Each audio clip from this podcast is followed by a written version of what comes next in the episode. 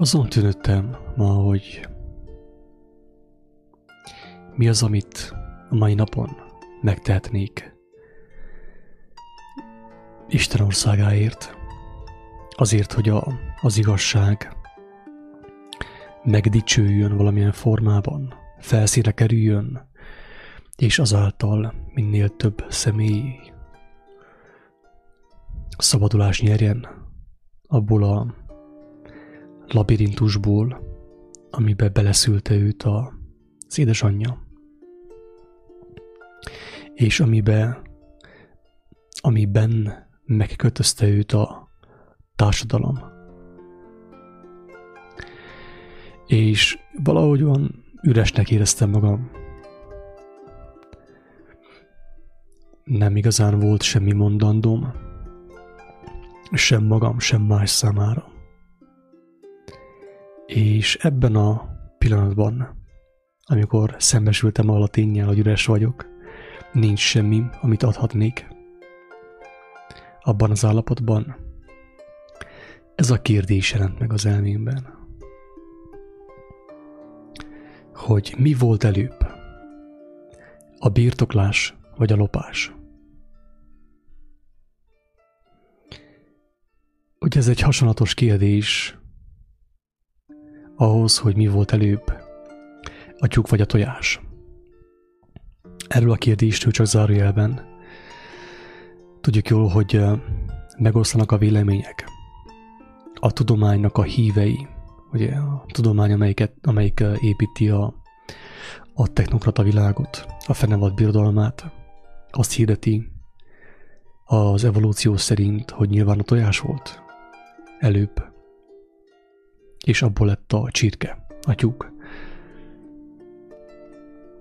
Azok, akik hiszik a teremtés történetét, azt mondják, hogy előbb a tyúk volt megteremtve, mint állat, Isten által, és ő így módon szaporodott, hogy tojást rakott le, és abból majd kikelt a csirke. És van egy harmadik csoport is, akik azon munkálkodnak, hogy kibékítsék a tudományt a teremtés történettel. És azt is mondják, hogy a kettő között nincs ellentmondás. Viszont tudjuk jól, hogy maga az igazság az eléggé radikális. Tehát nem ismer kompromisszumot a hamissággal szemben. Többször ki van jelentve, hogy vagy ez, vagy az mind a két urat az ember nem szolgálhatja. El kell döntse, hogy melyiket szolgálja, és azt megismeri, és azért lesz, annak adja az ő életét. És akkor egy teljesebb képet fog kapni arról is, hogy hova vezeti őt az ő ura. Tehát aki a darwini evolúcióban hisz, az ősrobbanásban, amit nemrég találtak ki a Vatikánban, az kötelezze magát a tudománynak, az evolúciónak.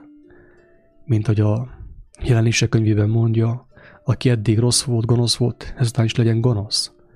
Hogyha már az kell neki, hát akkor vállalja fel, hogy ő gonosz. Ne legyen langyos. Aki eddig jó volt, igazságra törekvő volt, igazságot kereső volt, eddig is tegye, ezután is tegye azt, amit eddig tett. Tehát ne hagyja abba az igazság keresését, annak megismerését és a megmutatását. Tehát nem lehet a kettőt kibékíteni. Bármennyire is hiszünk a nem létező középútban, nem lehet a kettőt egymással kibékíteni. Vagy ez történt, vagy az történt. Vagy a tyúk volt az elő, előbb, vagy pedig a tojás. Nincs olyan, hogy egyszerre lett a tyúk is tojás. Na de térjünk át a mai kérdésre. Elnézést a hangom miatt, picit vagyok hűlve. Mi volt előbb? A birtoklás vagy a lopás? És úgy gondolom, hogy minden igazságszerető személy már a kérdésből uh, hallja a választ. Tehát a kérdésben benne van a válasz már eleve. Tehát ki kiabál a kérdésből a válasz. Hogy mi volt előbb, a birtoklás vagy a lopás? Avagy kellene lopnunk lopni, ha nem létezne birtoklás?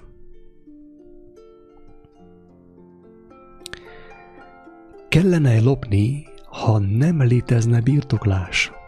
Drága barátaim, komplikált a válasz erre a kérdésre. Én úgy sejtem, hogy nem van túlságosan komplikált a válasz arra a kérdésre, hogy kenne, kellene lopni, ha nem volna birtoklás. Na most akkor nézzük meg, ugye a válasz az, hogy ha nem lenne birtoklás, akkor nem kéne lopni, mert mindenki számára szabadon elérhető volna minden. Ez a mennyek országa, a tökéletesség, ahol az ember nem akar birtokolni semmit, és mégis mindene megvan. Ugye, ez tanítatik a megváltó által. Is. De korábban már ugye volt szó arról, hogy Isten az ő gyermekének, aki benne bízik, mindent neki szán, mindent fog örökölni az az ember, aki Istenben bízik. Tehát nem az lesz, hogy, hogy nem lesz autója, de lesz motorbiciklie, vagy nevetséges példa persze ez, vagy lehet háza, de nem lehet járműve, ilyen nem lesz. Tehát minden, amit elképzel, amit el tud képzelni az ő lelke, mindenben teljes bősége lesz. Ez volt körülbelül az édenkertben. Ez az édenkerti állapot, hogy az embernek megvolt mindene. Ő nem tudta, hogy mi az, hogy nincs, mert teljes bőségben élt. Nem is az volt, hogy ő mindent birtokolt, hanem inkább azt le úgy lenne fogalmazni pontosabban, hogy minden az ő rendelkezésére bocsáttatott.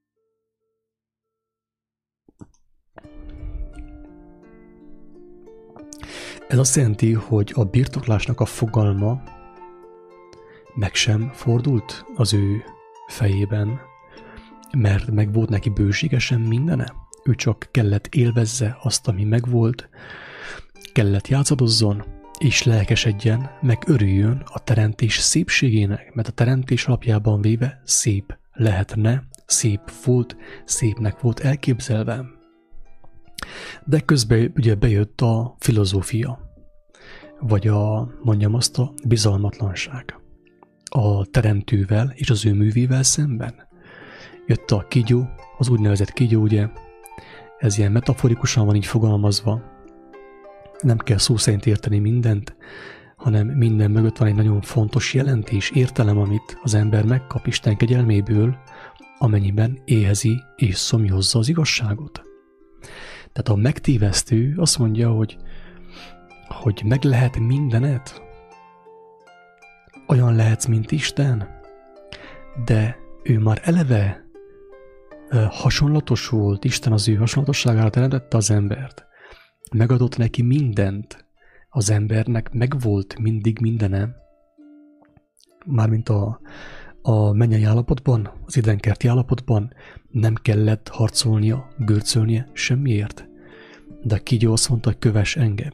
Éva követte őt, és mivel bizonyára szép feneke volt, meg szép mellei, meg nagyon vonzó volt, jó volt az ágyban, ugye, hogyha volt ágy, akkor Ádám ugye úgy döntött, hogy követi Évát, nem pedig az ő teremtő Istenét, aki az ő bizalmán keresztül mindent a rendelkezésére bocsátott Ádámnak.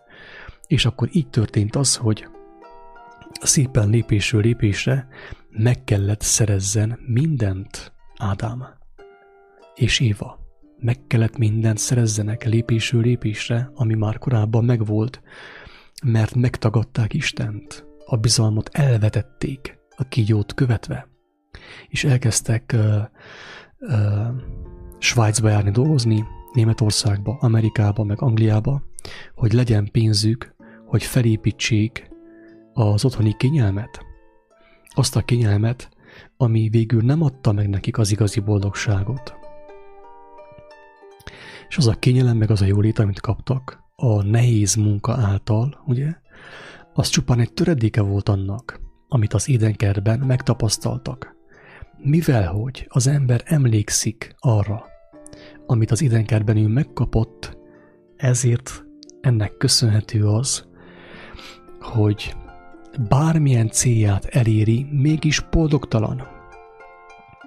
Egyiknek két felesége van, másiknak ezer felesége van, egyiknek uh, Mercie van, harmadiknak már Teslája van, és egyik sem boldog. Csak addig boldog, amíg megveheti az újat, amíg beszerezheti az újat. Egy néhány percig, egy néhány óráig boldog az ember. Valami mégis minduntalan azt kiáltja belülről, hogy te boldogtalan, boldogtalan vagy, megfosztott vagy, szegény vagy. Azt hiszed, hogy gazdag vagy, de valójában szegény vagy. Ez, a lő, ez az ő lelki ismerete, a lélek hangja, amely kiáltja belülről, hogy bármit veszel, bármit szerzel, itt a földön, akkor is szegény maradsz, mert azt az állapotot te az emberi felfogásodtal, az emberi agyaddal, a kígyót követve, a technika ördögét, technika ördöge után loholva nem fogod tudni visszaszerezni. Ez a lényege az egész Bibliának, az egész evangéliumnak, a, az igazi spiritualitásnak, hogy az ember bármit csinál, bármit megszerez az ő kétkeze munkájával, lophat, ölhet, gyilkolhat, háborúzhat, bármit megcsinál, bármit elkövethet, akkor sem lesz béke az ő szívében. Csak akkor, amikor azt mondja, hogy Istenem, én szembe köptelek téged, megtagadtalak téged, bizalmatlan voltam veled. És annak köszönhető, hogy ott vagyok, ahol vagyok. Nekem már nem kell ez a sok kincs, amit így meg kell harcolni, inkább mindent elengedek. Inkább te add meg nekem azt, amire igazán szükségem van. De térjünk vissza, most elmondtuk ugye, hogy hogyan jutott, hogyan került ki az ember a, az édenkerti, a mennyországi állapotból, hogyan hagyta ezt az állapotot, és minek köszönhető boldogtalansága. Hogy a lélek folyton megvádolja őt. Azt mondja, hogy nem vagy boldog. Hiába, hogy megvette a legújabb autót, hiába, hogy új barátnőd van, hiába, hogy száz feleséged van, mégsem vagy boldog, mert Salamon sem volt boldog. Az ezer feleségével, a hatalmas birodalommal, amit megszerzett, a hatalmas tekintéllyel, amit megszerzett, ő sem volt boldog. Be kellett vallja a végén, hogy ne, egyszerűen nyomorult vagyok. Felette nagy hiába valóság volt minden emberi törekvésem, és csak annak van értelme, hogy az ember Istenben van, Isten gyermekeként éli az életét. És semmi másnak nincs értelme az ég adta világon mert az Isten ő volt az, aki az édenkerti állapotot elképzelte, ő volt az, aki a mennyet is megteremtette. Tehát ő az, aki azt meg tudja adni ajándékba az embernek, az ember saját erejéből, akár meddig lop, hangsúlyozom, tehát tolvajok vagyunk, tolvajunk vagyunk mindannyian is, hazugok vagyunk. Ez a két legfőbb bűnünk, hogy lopunk, ölünk, pusztítunk, ugye? Ez ugye hármat mondta. Tehát ezek a legfőbb bűneink, hogy tehát a lopás, lopás mánia, hazudozás mániában szenvedünk, mert úgy gondoljuk, hogy azáltal több lesz, de úgyis a végén az történik, hogy az ember meg kell értse, megérti, hogy hiába lopott, hiába gyilkolt, mégis az űr betöltetlen maradt az ő szívében. És a végén felköti magát, meggyilkolja magát ahelyett, hogy azt mondaná Istennek, hogy az ő teremtőjének, hogy Istenem, tévedtem. Visszajövök hozzád, ha visszafogadsz. Ha irgalmas vagy és visszafogadsz, akkor én visszajövök hozzád, és nem én mondom meg neked, hogy mire van szükségem. Hadd mondd meg te nekem, hogy nekem mire van szükségem. Én mindent elengedek annak érdekében, hogy a te hangodat halljam, neked legyek engedelmes, és örökös legyek,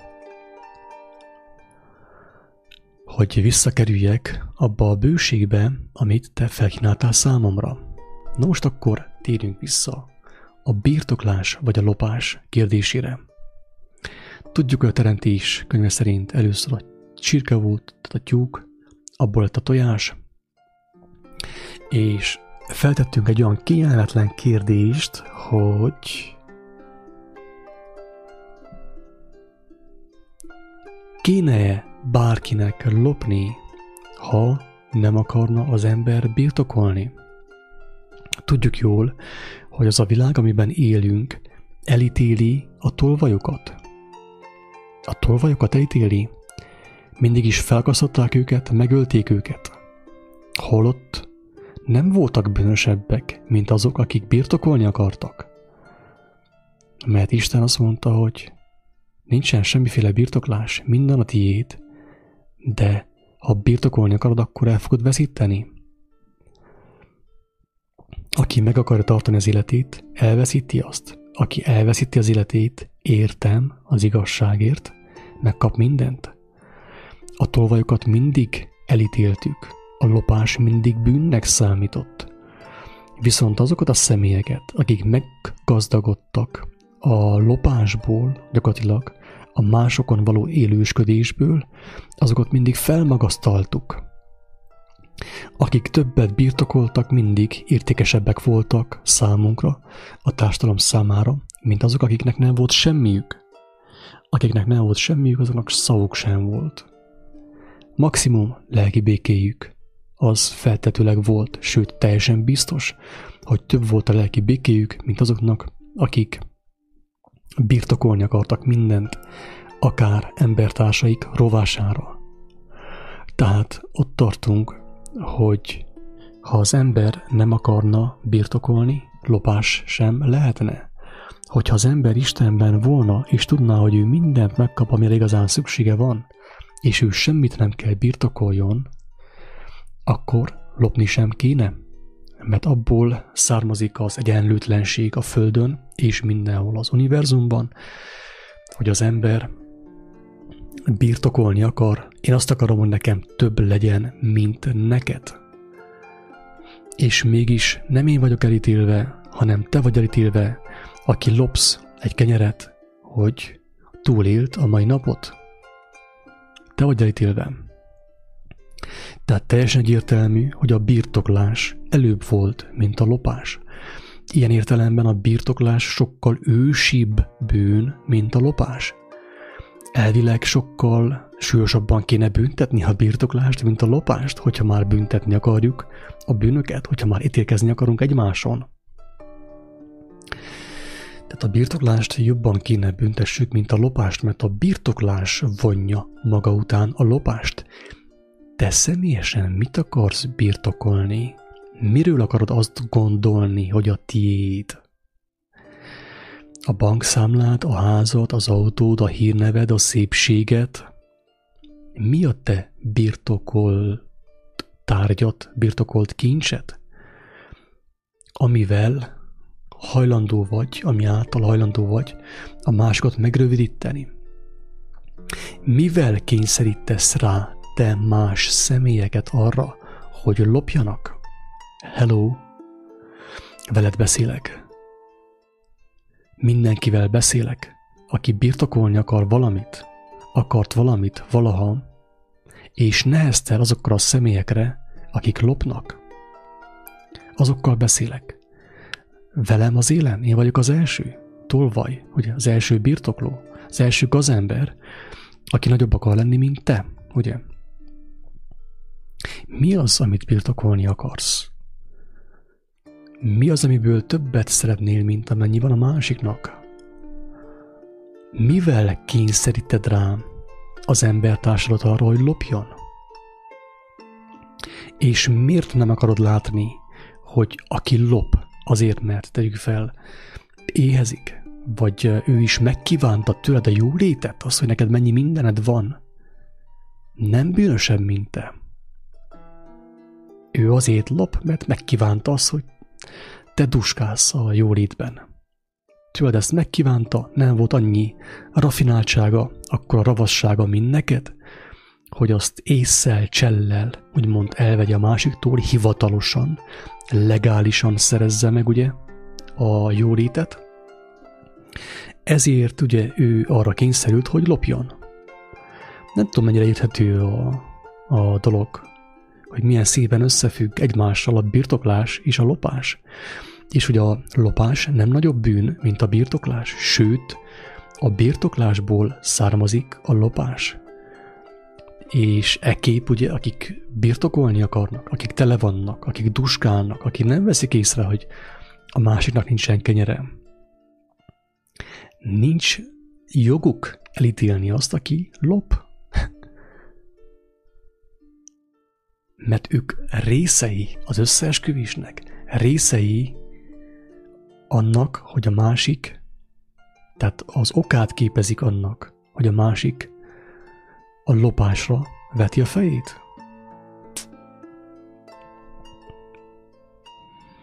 Kicsit kellemetlen, kicsit kényelmetlen, de ez van.